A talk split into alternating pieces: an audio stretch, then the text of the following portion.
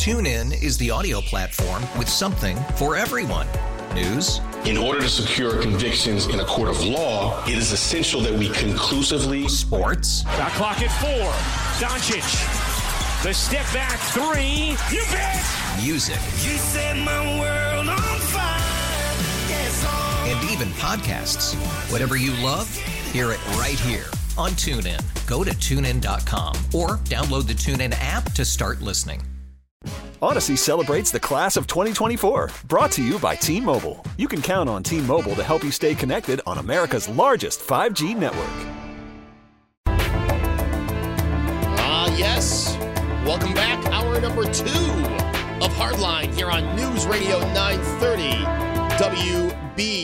WBEN. Joe Beamer with you. And joining me for the next hour is former State Senator George Maziarz. George, Morning, Joe. great to have you back in studio. Well, thank you. It's great to be back here. George, I- will tell you, you know, I-, I- I've always followed politics. Obviously, I've lived my whole life in New York State.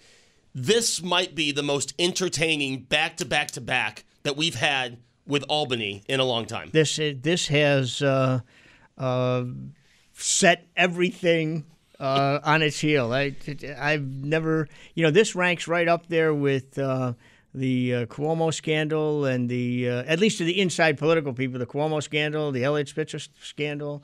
I mean, this is this has really set Albany on fire. Before we get into the specifics, I have to ask you this question. And, and again, I don't mean this to come across as mean or anything, but can Kathy Hochul catch a win? I mean, it has been a, a real tough uh, first few months of her uh, governorship. It, it, it, sure has been and you know it, it, it's not going to bode well for her in the in the in the Democratic primary. And I think uh, it it really gives, which is almost an impossibility, a Republican a real shot at getting elected uh, uh, to the top spot in, in November. And that's something I want to talk about in the next segment because okay. you've got the primaries and you've got the Republicans. Uh, but first, this this redistricting. George, something that I think most people didn't even pay attention to, right? They thought, okay, you've got Democrats yeah, in Albany. Yeah. These are going to be the districts. I mean, even so much so where Chris Jacobs was starting to campaign in parts of his new district. In Watertown. And, yeah. and now this all thrown out by Democrat judges agreeing with the GOP. Exactly. Um, you, you, know what happened here, Joe? The backstory is the Democrats in Albany, um, they just they just went uh, too far. Um, they they you know the old saying you can go a bridge too far. Uh, they did it. Uh, they they they uh, you know got together. I'm sure uh, on a national level with Nancy Pelosi, with her senior staff people, with Sean Patrick Maloney. He's a he's a Democratic congressman from the Hudson Valley region in New York, but he's also chairman of the Democratic Congressional Campaign Committee. And Sean Patrick Maloney and uh, uh, Nancy Pelosi put pressure on on uh, Senator Andrea Stewart Cousins and Mike Gianaris and Carl Heastie and Kathy Hochul to come up with a plan that would uh, probably pick up as many as four, maybe five Democratic congressmen here in New York State. They controlled both houses of the legislature. They controlled redistricting. They could do it, and uh, it was uh, just just uh, you know way over the top. And ironically, they thought in their minds, I'm sure they thought they said, "Look, it ultimately it's going to be you know it's going to be sued in a, in a local uh, county court. It's going to go to an appellate division most of whom judges are appointed by a democratic governor. But it'll end up in a court of appeals. All the seven judges there were appointed by a democratic governor. All of them tend to be liberal left-leaning left-leaning judges. And uh, judges uh, sometimes can be very political even though they're sitting on the bench uh, particularly when it comes to a political issue like uh, uh, drawing district lines well, to the shock, I think, of everyone, even to the Republicans, uh, the seven judges in a four to three decision, very close decision, uh, agreed that the lines were not uh, uh fairly drawn. Uh, for what the real unusual part was, they said they were not fairly drawn for the state senate uh, or for the the Congress. Now, the judges said it's a very interesting decision. If the case that was put before them was about the Senate lines and the congressional lines, not the New York State Assembly lines. The judges said in their decision, we may have had the same uh, uh, feeling and made the same decision about the assembly lines, but that's not a question before us today. Well, guess what? Um, two days ago, somebody in in in the Capital District region filed a lawsuit against the assembly lines now. So you know it's a, it's a pretty short time frame, but we could find the assembly uh, in question now too. And, so now it has to go all back to to drawing the district. So the map that we've seen, the map that you and I talked about, that will not be. That's gone. That's that- gone. So what is this this next step? Because it's it's pretty much going back to the drawing board. It's it, it is going back. Well, n- not necessarily for the legislature going back to the drawing board. Uh, the the the judge, uh, Judge McAllister, uh, in Bath, New York, he he actually has appointed what's called a special master to to draw the lines. And the special master is an individual. His name is is Jonathan uh, Cervas, uh, C E R U A S. I think that's pronounced correctly. Uh, he's a political scientist at Carnegie Mellon University in Pittsburgh. So, a college professor from Pittsburgh is going to be drawing the lines for the congressional seats and the state senate seats in New York State. And, and let me just go back here a little bit. All this is because of a law that was passed in 2014 by the legislature, which, by the way, I co-sponsored, and and um, it was a constitutional amendment. Went before the voters. The voters approved it uh, in 2014, and uh, you know the court upheld that it was uh, uh, it was the law of the land and it should be followed. And you know. Uh, we are where we're at. Because I was going, that, that was my next question. I was going to say, you know, we're used to seeing maps like this in New York State, right? I mean, when they read, We are. so what what will this mean? Because it's not going to be, it's going to be, as you said, the guy in Pittsburgh. What do you expect the It- newer map to look like? It it it is anybody's guess. Both sides have been. But when I say both sides, Republicans and Democrats have been uh, given an opportunity to submit maps to the what's called special master. Um, uh, he can follow one side, can take a look at both of them, can reject both of them, can uh, draw his own. If you look at some of his previous writings, which I did real quick on the internet, he believes very strongly in keeping what he terms communities of interest together and and towns and cities together. Now I have to tell you, first I should tell you a little bit about my own history with reapportionment. Back in um, in 2000, uh, 2000 and and and uh, 2000 and and uh, uh, two, I was uh, not a part of the redistricting commission in the Senate. I was very involved in it at the time. But in 2010, 2012, I was on the commission to draw the Senate lines. You know, the Senate would draw the Senate lines, the Assembly would draw the Assembly lines, and we'd agree to accept each other's lines. That's uh, that's basically how it worked, and that's not how it's working now. but anyway, uh, what could happen today? Think about this. This uh, Professor Cervas, uh, he could come out, and, and, and this is all, what I'm telling you right now is all hypothetical. Uh, the numbers that I'm using are hypothetical, but I think they're pretty close. They're population numbers. The city of Buffalo, population 200, approximately 275,000 uh, people. A, a state senate district is about 320, maybe 325,000. Okay, he could say you got the city of Buffalo, uh, population 275,000, is split into two senate districts. That shouldn't be. It's a you know one community. Uh, it should all be together. So he could take the city of Buffalo and the town of Hamburg, which is right next door, adjacent to the city of Buffalo, and say, wait a minute, Hamburg's got a population of 50,000, city of Buffalo, 275,000. That's one Senate district, which means Tim Kennedy and Sean Ryan are in the same district, you know, which, you know, if you have two incumbents in one district, um, one of them is not going to survive the election in November or in the or, or primary election. That could again, this is very much a hypothetical, but this this professor from Pittsburgh could do that. Let's use another example on the other side of the aisle. Um, Niagara County. Niagara County has a population. I think it's just. I think it's just a little over two hundred thousand people. Um, the town of Amherst is 100. I think about 120, 20, maybe 125,000. The county of Niagara and the town of Amherst could be one Senate district. Now, the, the, the special master could look and say that the Republican districts, my old district included, uh, and currently Senator Ortt's district, you know, they tend to be um, uh, long, meandering stretch districts. My old district was Niagara Falls from the Niagara River all the way to the Genesee River in Rochester. Um, Pat Gallivan's district stretches way into Monroe County. Um, uh, currently, Ed Rath's district, the old Mike Ranzenhofer district, again stretches from Amherst all the way over into Monroe County.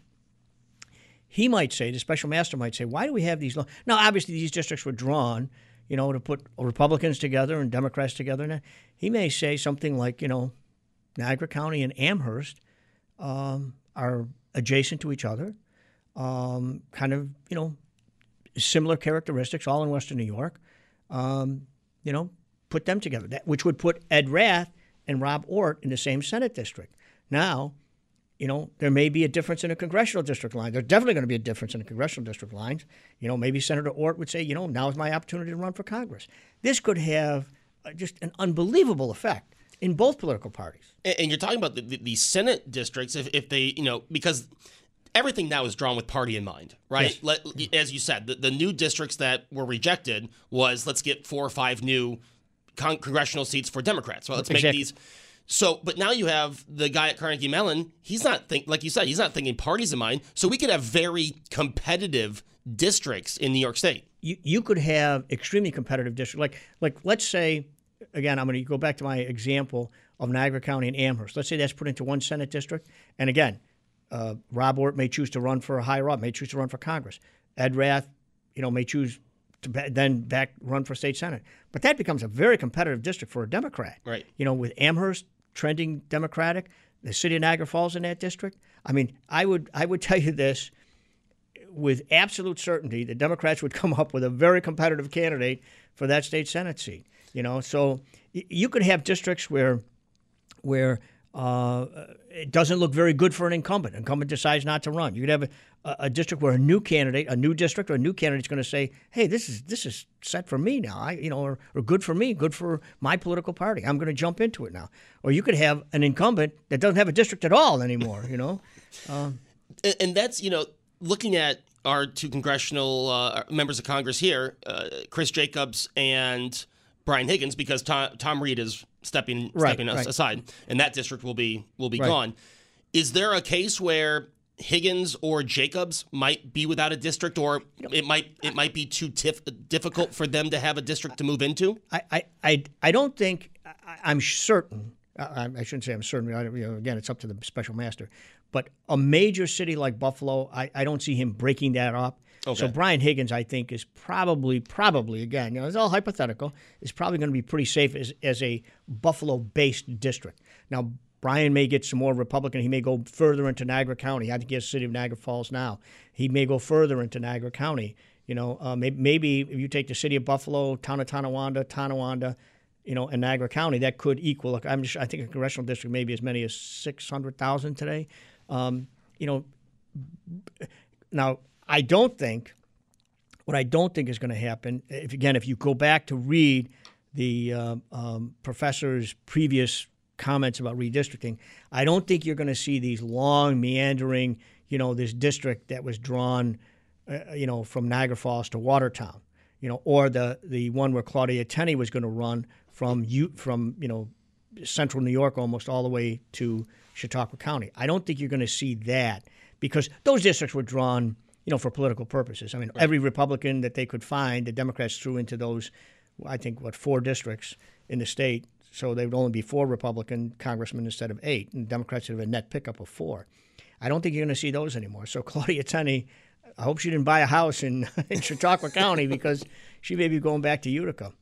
But so he will uh, he will draw these, and as you said, both parties can submit what they think is a fair Yes, district. yeah.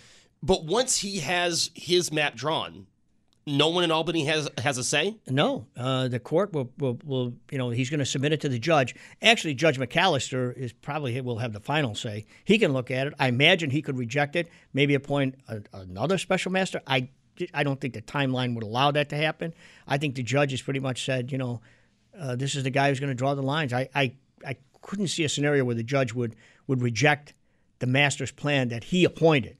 You know, so um, I mean, I don't know where the judge came up with, with this individual, but I got to ask you this because you know we we know how lobbyists work, right? And we Mm-hmm. know how politicians.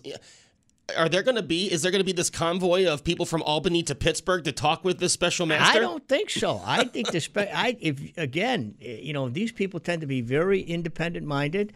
Um, you know, uh, he's a college professor. He probably thinks he knows uh, everything under the sun about redistricting.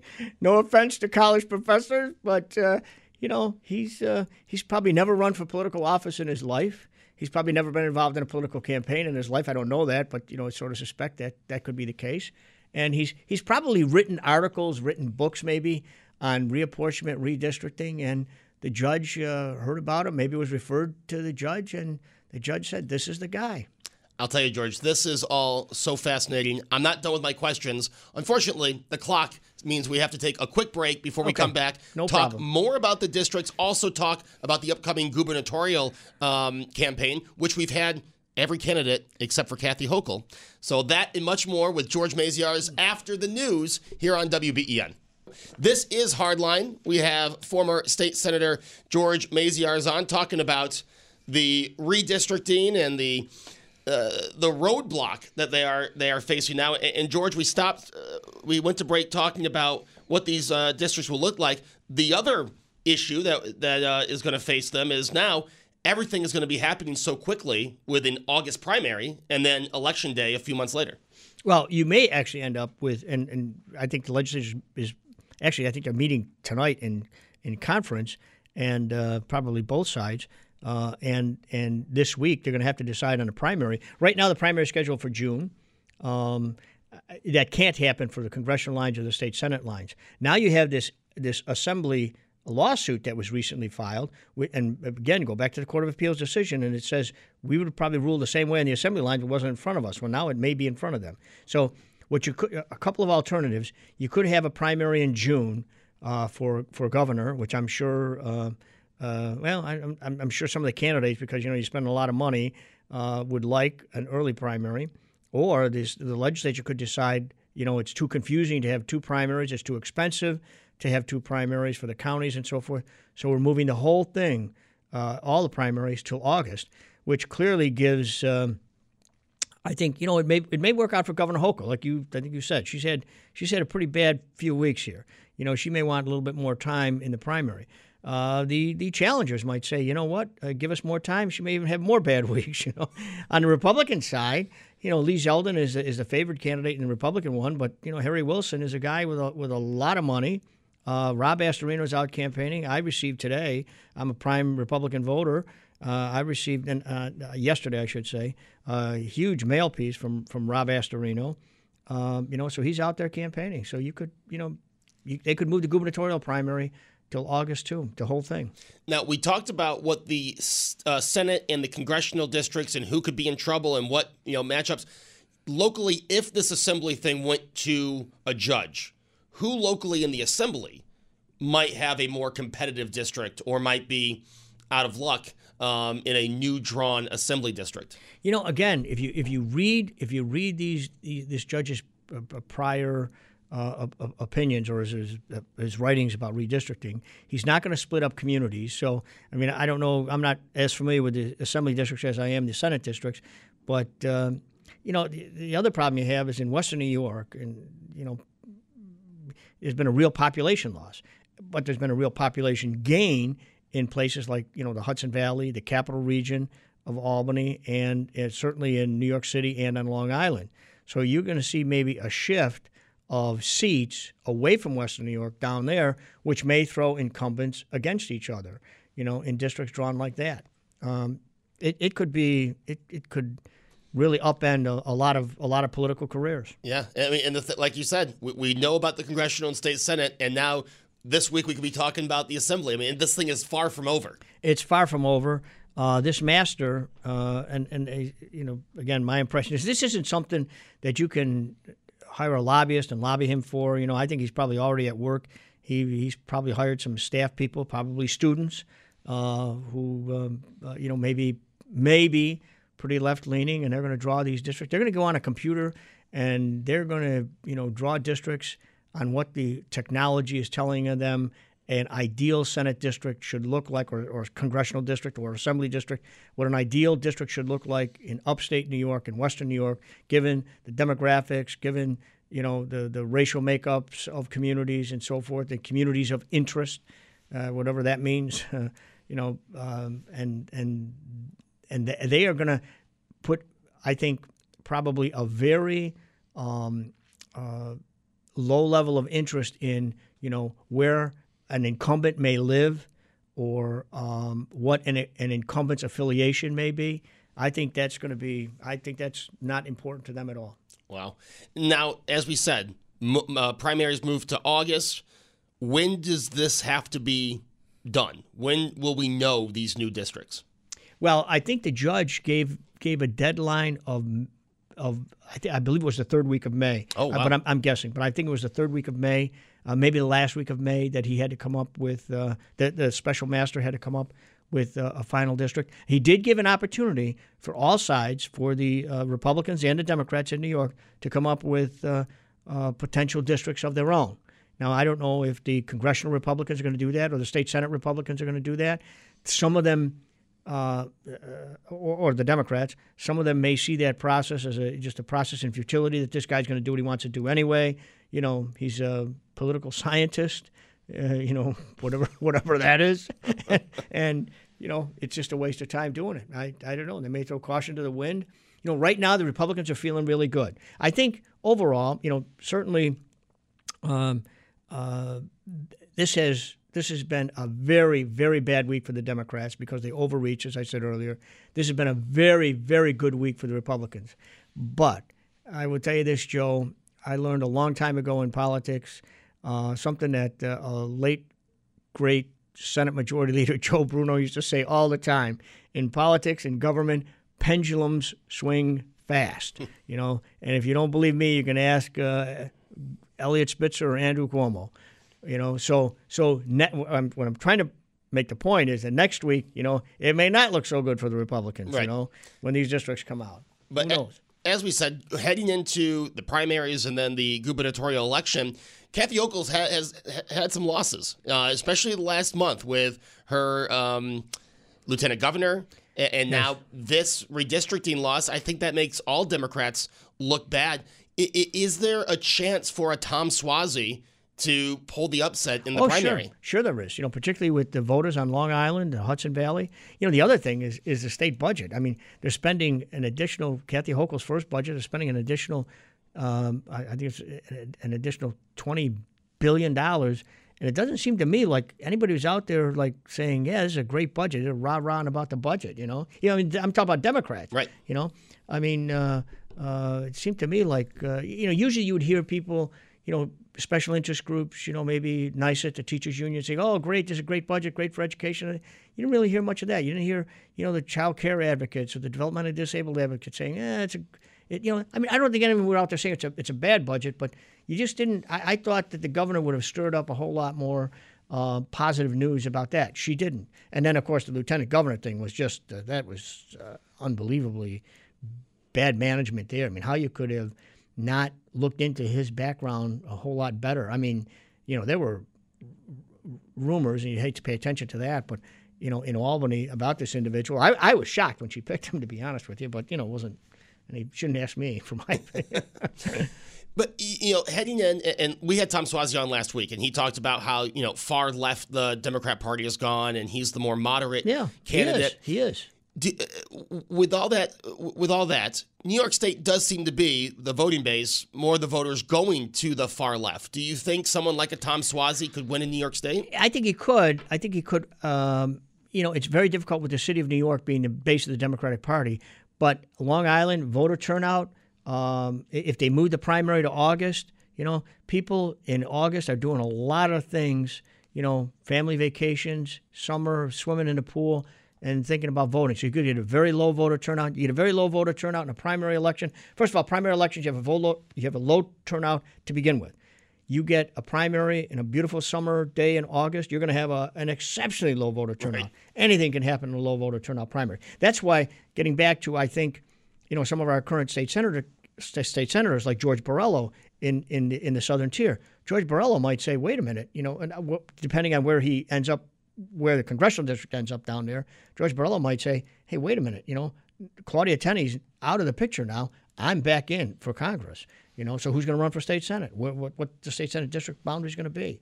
I mean, this could this could really upend everything. It's so interesting with how many people right now don't know in three months what they'll be doing. They You know, I mean, if, if they'll be running or not. They, they, they, they you know, right now, um, you know, Ed Rath doesn't have a Senate district. He got he got reapportioned out of existence. You know, uh, by the end of May, he could be a, a, candidate for Congress in a heavy Republican district. You know, I mean, it's it's stunning. It's amazing. It's it's uh, like I said. And I'm- by the way, he'd be a very good congressman too. I, I- I'm having fun following this. I, I really am. Now, talking about voter turnout, because we, let's go into November. Let's say Kathy Hochul does win, goes November against Lee Zeldin. Now, I realize there's all these other elections going on, but midterm elections, it's nothing like a presidential year, right? It's still lower compared to It's not. Yes. a presidential year. Does Kathy Hochul have a enthusiasm problem with the voters wanting to go out to vote for Kathy Hochul? I, I think she does. I think she does. You know, probably not so much in Western New York because she's from here, but I think you know. Um, look, we talked about earlier. I mentioned you know losing population. In New York State? New York State has actually gained population. People don't see that, but New York State's actually gained pop. But it's all been downstate. It's all been in the Hudson Valley. It's all been in the Capital District, New York City, and Long Island. Um, you know, I think Lee Zeldin has a, has a, a, a, a very good shot at it. Um, you know, I think the, the bail reform law and the, the, the first of all, the bail reform law that was initially passed was terrible. The reform to the reform that they did this year was just window dressing, and I think people see right through that. And and and that's going to be a tough road for for Kathy Hochul to hold. Now, on the positive side, let me say this for Kathy Hochul is um, there are almost four, three, what, 3.6, 3.8 million more Democrats in New York than there are Republicans. There are actually more blank registered voters in New York than there are Republicans. That's a that's a um, a very poor sign for for Lee Zeldin. Um, but you know, on on the other hand, is a lot of those Democrats and people that are registered Democrat are conservative, Dem- not conservative, maybe more middle of the road Democrats that Lee Zeldin will appeal to. Well, that's but that was my next question. Say you were Lee Zeldin, or you're running Lee Zeldin's campaign in with that differential of Democrats to Republicans and Independents and, and all the other parties. What is your approach to you know obviously get all the Republicans, which I don't think will be that difficult, Yeah. uh, but also to appeal to those. And I, I know it seems this way, and it might and it might not be this way, but to appeal to those remaining moderate Democrats that seem to be less and less getting the voice in New York State. Yeah. Well, it, you know, I, I maybe there are not a lot of Republicans out there that, would like to hear this, but I think I think you have to almost maybe moderate the hard right uh, uh, message that uh, that a lot of you know very right wing Republicans have. You know, in New York State, you asked me what I would advise Lee Zeldin to do. I would say look at what George Pataki did. Be more like George Pataki. You know, George Pataki won for governor three times. You know, George Pataki's sort of in, in this. I don't know. I don't mean to compare myself to him, but you know, you know, he's out of office. I'm out of office now. You know, I think the current Republican crop doesn't look much to to history. You know, doesn't take much advice from old guys like me or George Pataki. But uh, you know, I think you got to look at what George Pataki did. I mean, three times he, he ran as a Republican for governor. Now, at the time he ran, there was probably a million and a half more Democrats. You know, it's not like it is today. But um, you know, he he won, and he and he and he he never got Governor Pataki never received, I think, more than 25% of the vote in the city of New York. Never more than 25%. But he was able to make it up in the suburban counties like Nassau, Suffolk, Westchester, you know, Rockland, those counties. They love George Pataki. Lee Zeldin has to make them love him too. Was George Pataki the last elected governor to not be removed from office? or to uh, not leave office? Now, David Paterson wasn't removed from office. He decided not to run for office. But he was never elected. He was never elected. You're right. Yeah. Yeah. Yeah. I Wow. think you're right. I think you're right. Seems like so long ago, Yeah. too. Yeah, it does. Yeah. Uh, before, before we get out of here, one final question because, you know, obviously nationwide, it looks like the midterms will will benefit Republicans nationwide, It right? does. Yes, it does. Clearly. So a year like this, and we're talking, you know, Lee Zeldin, more moderate, be like George Pataki, but would that also help him? Because nationwide, you have an unpopular Democrat president, right? You have a Congress that's unpopular and it's probably going to go back to Republicans, a Senate that's going to go back to Republicans.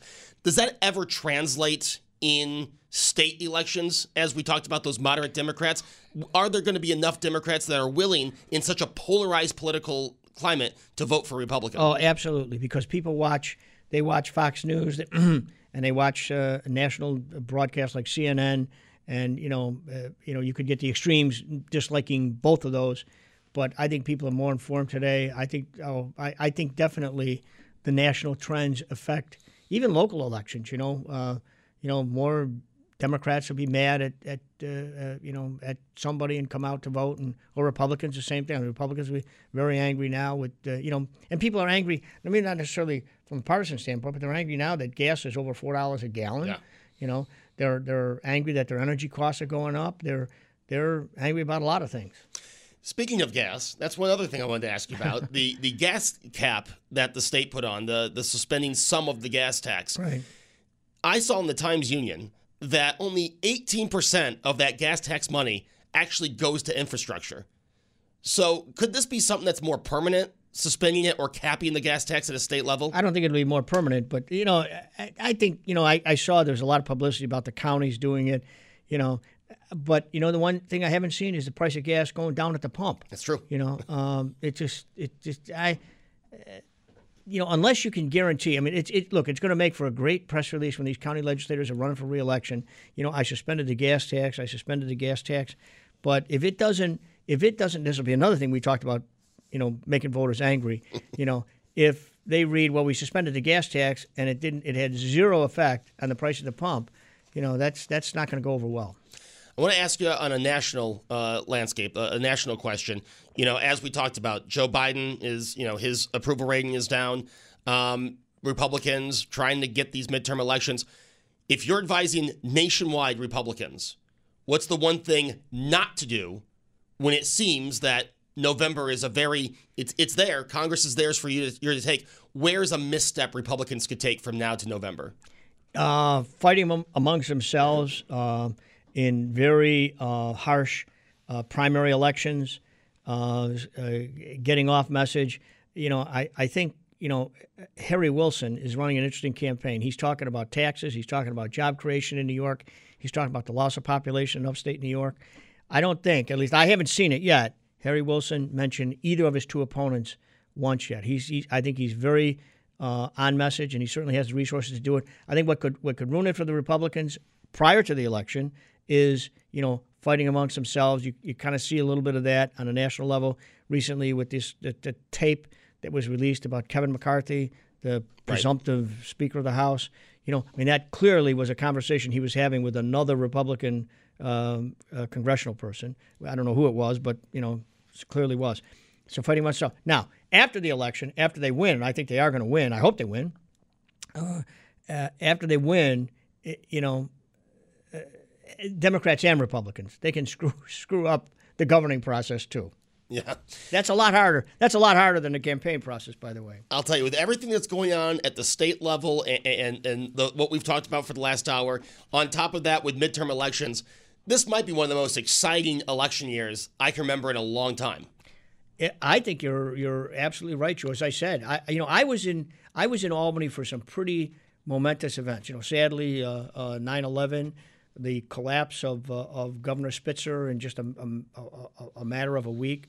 Um, you know, uh, I was not there when Andrew Cuomo uh, resigned, but you know, I, I think this this uh, this is a momentous happening in New York State. I mean, this is you know, uh, some professor from from Pittsburgh is going to be drawing the lines for the Senate and the Assembly. This could really, as I pointed out, the two examples. You know, City of Buffalo, one one state Senate district. You know that that that means. Uh, uh, uh, two good people, Tim Kennedy, Sean Ryan, are pitted together. You know, Sean Ryan may say, you know what, now's my chance to run for Congress. You know, so um, who knows? Someone- or Tim Kennedy may run for Congress. It's it's gonna be it's gonna be interesting, George, and we're lucky to have you here. I'm, I'm sure we'll be talking very soon again when these uh, decisions come down. We'll Love we'll to do it, Joe. We'll dissect that map like we did the first one that now is not Yeah, even yeah. not even happening. Yeah.